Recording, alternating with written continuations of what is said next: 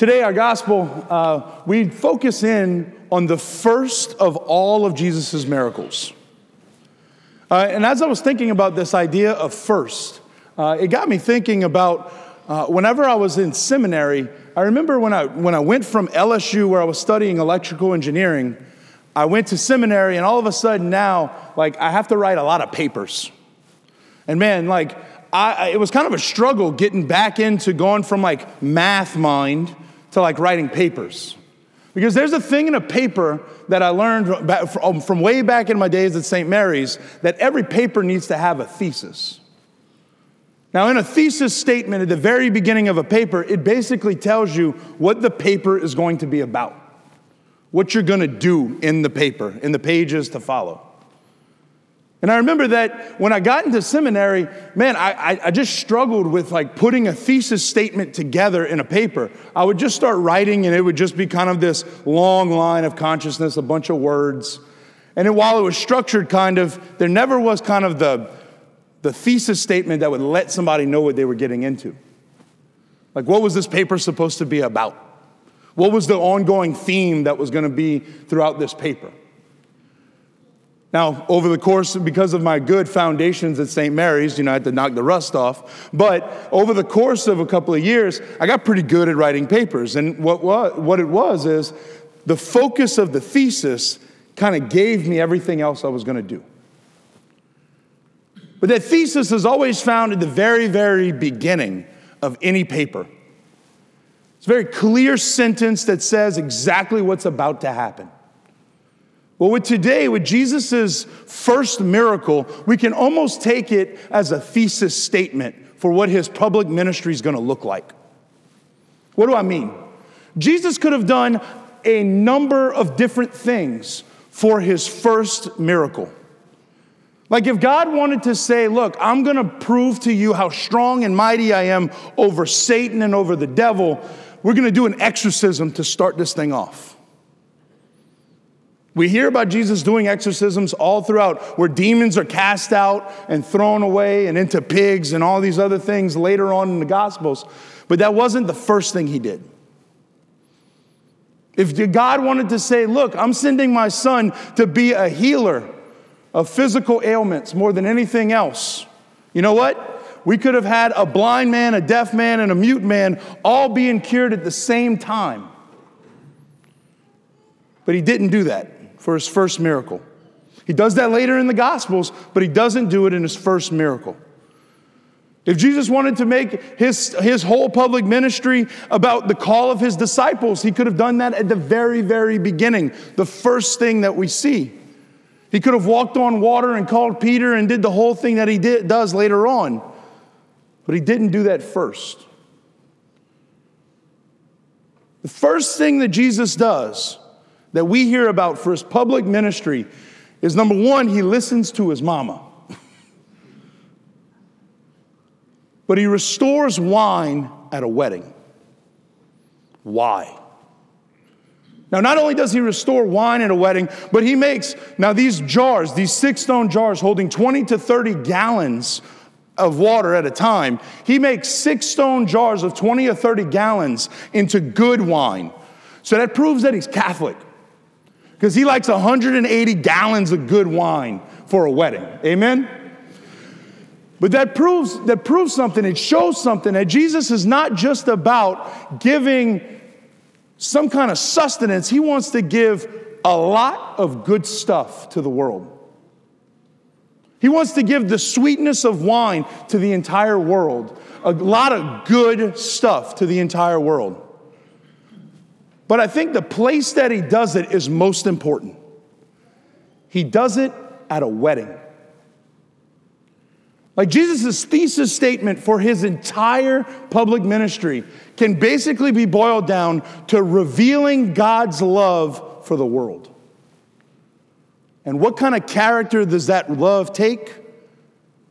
A romantic, total self gift. Like every wedding you've ever been to. There's very few times in my life that I've gone to a wedding and I've been kind of like, yeah, that was all right. There's very few times that uh, when we go to a wedding that we're just kind of like, yeah, it's not really a big deal.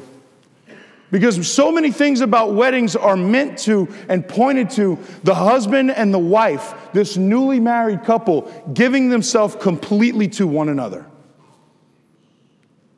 That their entire life would take on the model of the cross, that they would just give everything that they are to the other. Complete and total self gift. Honestly, that's what Jesus' entire ministry is about. From the moment that he listens to his mom at a wedding in Cana and makes water into wine, to the moment that he gives himself completely and totally to the church at the Eucharist and instituting the Eucharist at the Last, at the last Supper, to whenever he's standing before Pilate, walks with his cross gives himself completely and totally in the crucifixion to the point of death. To his rising to new life at, at Easter Sunday, his ascension, uh, the ascension, to every moment where he gives the Holy Spirit to us again. Jesus' entire public ministry is about very simply revealing God's love to the world. And it's a fulfillment of a promise that we heard in the first reading today that no longer will your land be called desolate, but your name will become my delight, and your land will be called espoused. Like God, whenever He looks at each one of us, doesn't look at us from some kind of distant, disinterested kind of, kind of, like, kind of posture. He looks at us completely and totally enthralled and in love, like a bridegroom looking at his bride. Now, guys are probably like, I don't know about that. But no, God looks at all of us passionately in love with us, completely in love with us. Basically saying, My son's life I gave up for you. That he loves every single one of us enough to be able to give himself completely and totally to us. And today, as we come to this Mass, as we come to this celebration, he does it again in the Eucharist. Your builder will marry you. Your land will not be called forsaken. Today, we come, as we come to this Mass, as we come to this celebration, as we come to receive the Eucharist again, in a way, it's a lot of wedding imagery still there. We walk up an aisle. We have a maker and a God who looks at us and says, This is my body given to you. Amen. That amen is a yes, I do. I love you too, God. I'm giving everything else back to you. There's a vow that's made. There's a relationship that's, that's renewed every time we come to Mass. And it's a passionate, loving God who looks at us and says, From the very beginning of my son's public ministry, I've been revealing to you how much I love you. I've been using images and signs over and over again of how much I love you. And today he continues to give himself through signs, through sacraments of showing how much he loves us. It begins at our baptism when we are, when we are literally adopted into a family. It continues through confirmation and communion, where we are given the gifts of the Holy Spirit and the gift of Jesus Christ Himself in the Eucharist. Today, that relationship is renewed. Our yes is renewed back to God as we come to celebrate this Eucharist, as we come to receive Him. Jesus' thesis statement from the very beginning of His life from the very beginning of his public ministry was all about revealing God's love for us. Now, the hard part sometimes is for us to accept it. The hard time sometimes for us is to see beyond the struggles and the, and, the, and the junk of our life and look at God back and say, You know, I love you too. Well, God, if you love me so much, why did this happen? God, if you love me so much, well, why did this happen? God, if you love me so much, why did my, I lose my job? Why did someone get sick? Why, why, why? We know that in marriages, there's a big difference between a wedding and a marriage. Amen? In a wedding, everything is beautiful and easy, hopefully, and nice and pretty. The food is perfect, the music is perfect, the priest homily isn't too long, isn't too short, but he makes a point. We go to a reception where everything is perfect and the food and everything's exciting and awesome. And then people wake up the next day and the marriage begins. And her breath stinks. And then makeup fell off in the night. Mm-hmm. And he's a little, he's a little, I mean, uh, he's got a sinus headache, right? Yeah.